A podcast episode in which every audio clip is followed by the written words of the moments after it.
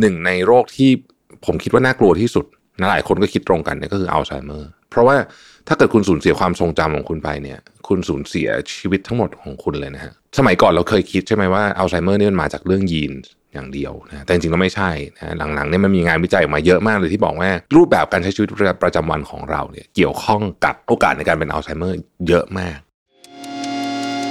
Mission to the Moon Podcast Continue with your mission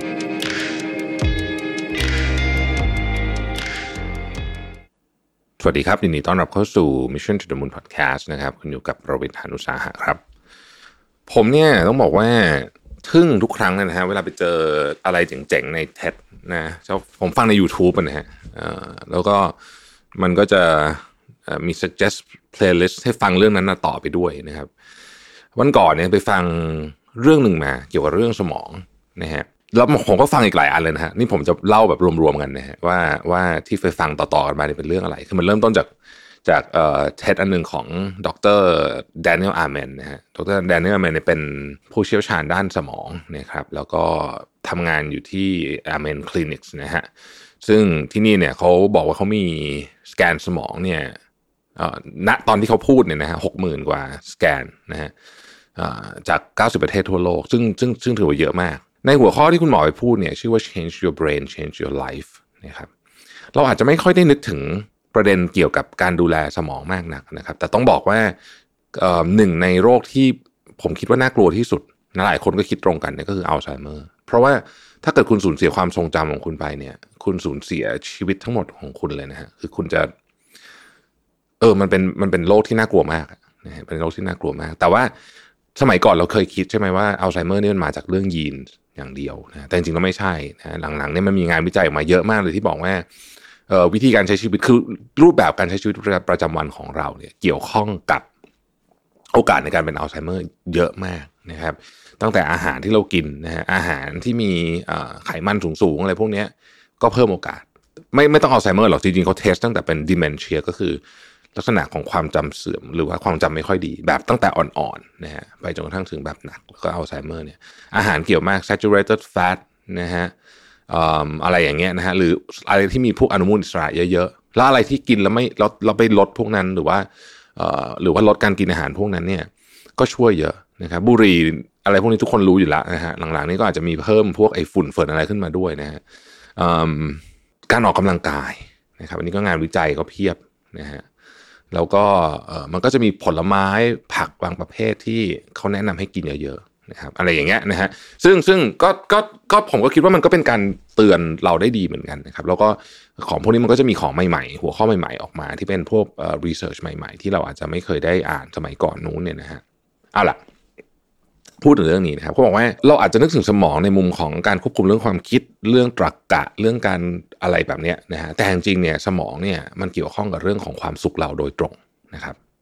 ดังนั้นถ้าเรามีการเปลี่ยนแปลงอะไรเกี่ยวกับสมองนะครับ มันจะส่งผลกระทบต่อความสุขของเราอย่างหลีกเลี่ยงไม่ได้เลย เริ่มต้นเนี่ยคุณหมอบอกว่าถ้าเกิดว่าเราสุขภาพสมองไม่ดีนะฮะไม่ว่าจะเป็นการบาดเจ็บของสมองนอนไม่พอกินอาหารไม่ดีอยู่ในสภาวะแวดล้อมที่ท็อกซิกนะครับ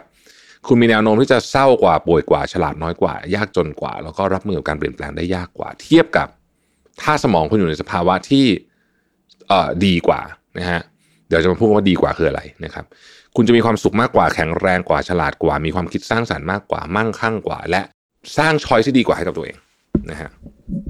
ดังนั้นจะเห็นว่าเออมันเกี่ยวข้องกันโดยตรงนะเวลาเราเวลาเราเหมือนกับบางคน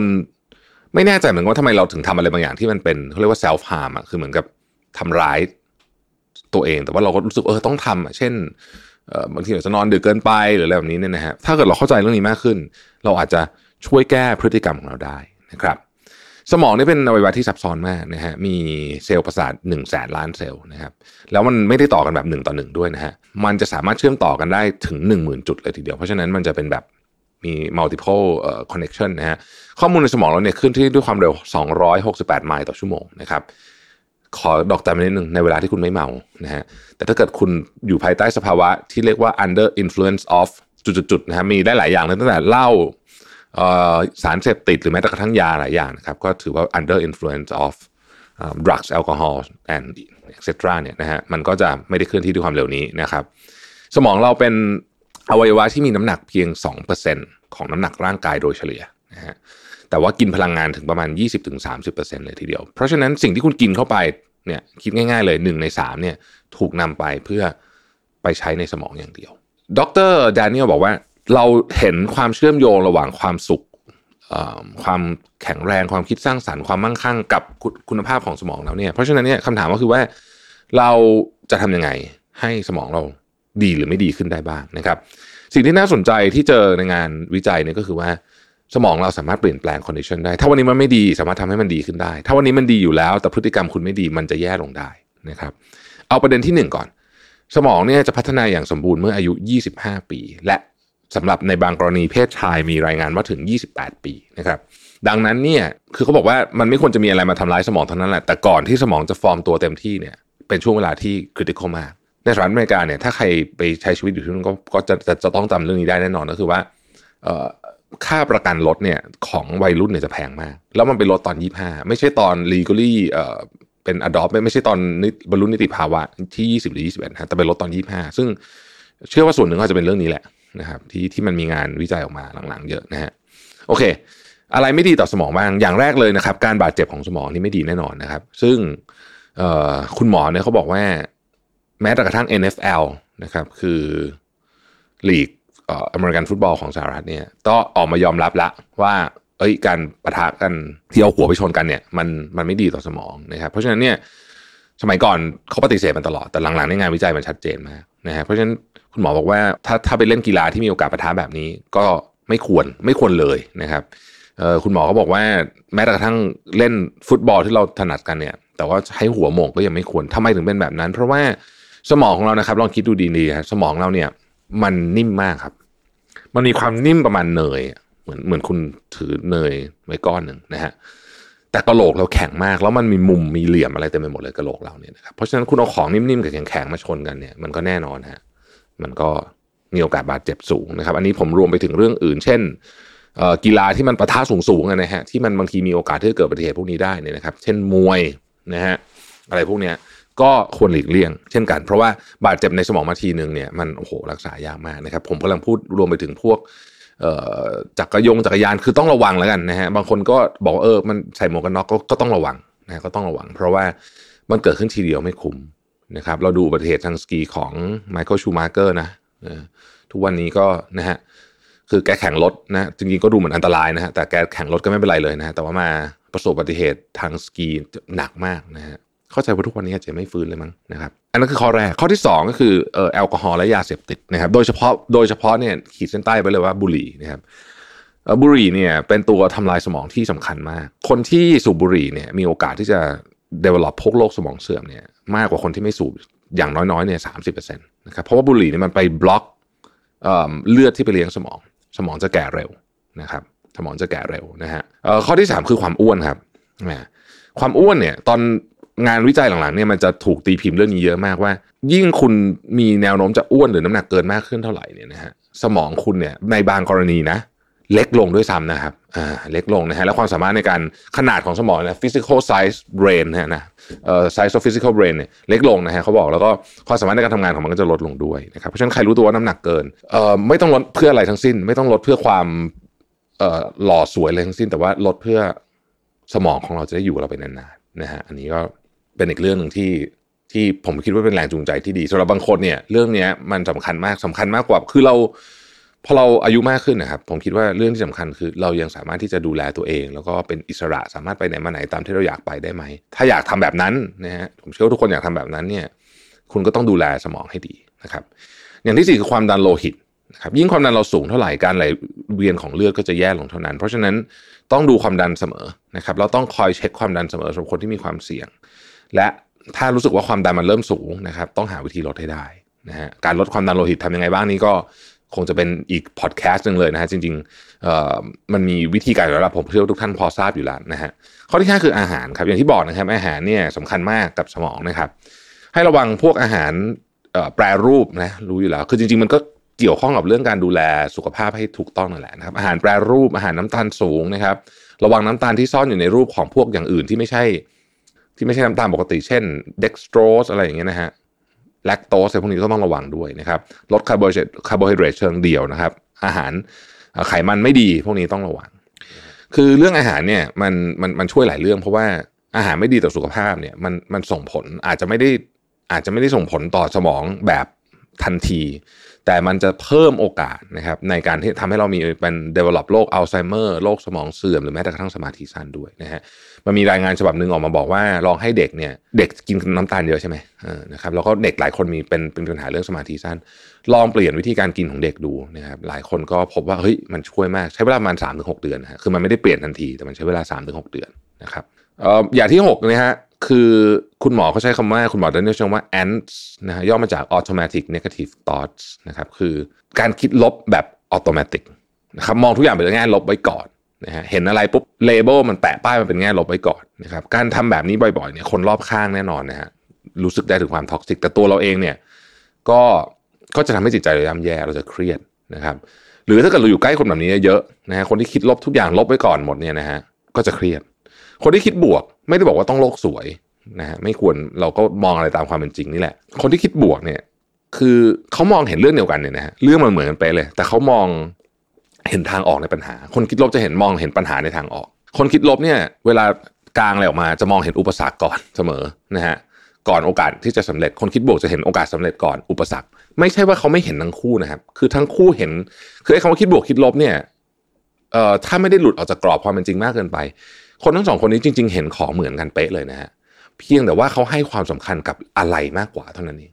และเมื่อเราให้ความสำคัญอะไรมากกว่าเนี่ยแน่นอนครับ เราก็จะใส่พลังไปที่นั่นมากกว่าไอ้เรื่องนั้นก็มีโอกาสมากกว่าที่จะเกิดขึ้น จริง ๆ มันเป็นแค่นี้เองนะมันไม่ใช่ว่าแบบเออเราเกิดมาเราจะเป็นคนแบบเห็นอะไรเป็นบวกหมันไม่ใช่ไม่ใช่อย่างนั้นนะครับคืออย่างเขาเรียกว่าเป็นคนประมาทเลินเล่อถ้าเกิดว่าเราแบบไม่ระมัดระวังในเรื่องที่ควรระวังเช่นเฮ้ยคนนี้เป็นคนดูแล้วเป็นอันตรายอย่างเงี้ยเราก็ต้องเห็นเราก็ต้องเซนส์ได้ แต่คนคิดลบเนี่ยนี่แหละฮะอย่างที่บอกคือ มีทั้งปัญหา มีทั้งทางออก เห็นปัญหาก่อน แล้วก็ให้ความสำคัญกับปัญหามากกว่าทางออก หรือโอกาสอะไรแบบนี้เป็นต้นนะครับ อันที่เจ็ดเนี่ยคือการเรียนรู้สิ่งใหม่ฮะ เมื่อเราเรียนรู้สิ่งใหม่นะครับ สมองก็จะทำการเชื่อมเส้นทางใหม่ ๆ เสมอนะครับ ในสมองนะครับ neural pathway นะเอิ่มไอ้เส้นทางใหม่ๆ พวกนี้เนี่ยนะครับเราเราจะทำได้จากการทำอะไรบ้างนะครับ การเล่นเกมพวกเกมไม่ไม่ใช่เกมเนี่ยนะเกม crossword อะไรพวกเนี้ยนะฮะพิสูจน์ไปแล้วว่าดี เอ่อเรียนภาษาใหม่ภาษาใหม่เนี่ยทำให้สมองต้องเชื่อมจุดเพิ่มเยอะมากเลย เพราะว่ามันจะต้องไปโยงกับภาษาเดิมด้วยอะไรมันมีวิธีการแล้วแปลความหมายด้วยนะฮะสนุกมากการเรียนภาษาใหม่นี่ก็ช่วยเยอะมากนะครับ ถ้าเกิดไม่ได้จะเรียนเอาไปใช้อะไรแค่เรียนแล้วสมองดีขึ้นก็คุ้มแล้วนะผมว่านะหรือว่าการใช้พวกเครื่องดนตรีนะครับเครื่องดนตรีเนี่ย มันมีความพิเศษอยู่มันเหมือนภาษาเหมือนกัน คือมันเป็นอีก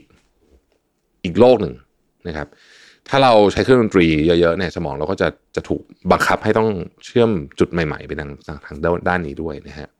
เรื่องสุดท้ายคือเรื่องของการนอนนะครับ ช่วงต้นศตวรรษที่ 20 เนี่ยนะฮะมนุษย์เราได้นอนประมาณ 9 ชั่วโมงต่อวันนะฮะเยอะมากนะฮะทุกวันเรานอนกัน 6 ชั่วโมงต่อวันนะครับ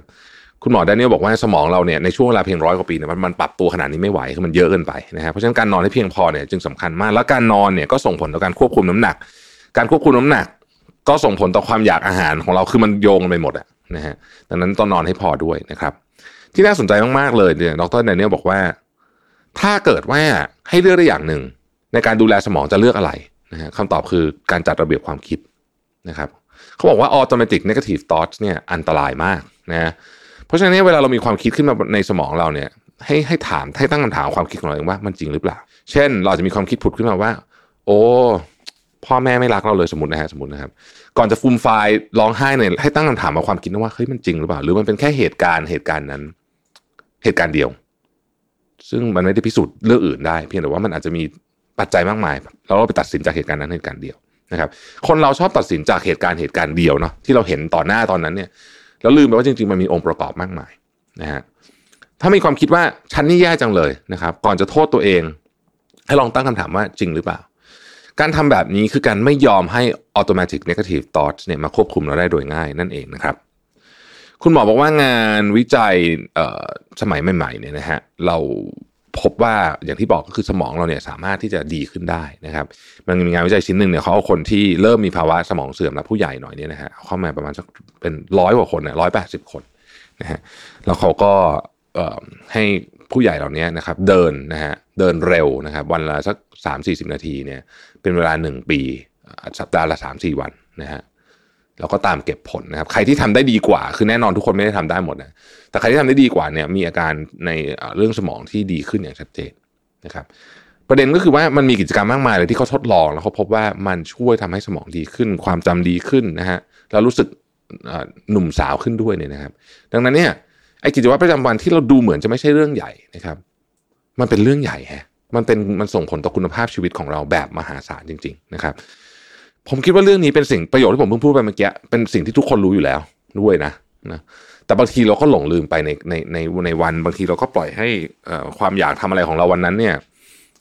ทำให้เราตัดสินใจทำอะไรที่อาจจะไม่ค่อยดีต่อสุขภาพเท่าไหร่เนี่ยนะฮะแล้วเราจะมาเสียใจทีหลัง เพราะฉะนั้นผมคิดว่า เรื่องนี้ต้องตระหนักไว้ตลอด รู้แล้วก็ ต้องเตือนตัวเองอยู่เสมอๆต้องมีระบบการเตือนสำหรับผมเนี่ยการได้ฟังคลิปเท็ดทอล์กเลยพวกนี้เนี่ยนะฮะก็เป็นสิ่งที่เอาไว้คอยเตือนใจได้เป็นอย่างดีมากนะครับ ขอบคุณที่ติดตาม Mission to the Moon นะฮะเราพบกันใหม่พรุ่งนี้ สวัสดีครับ Mission to the Moon Podcast Continue with your mission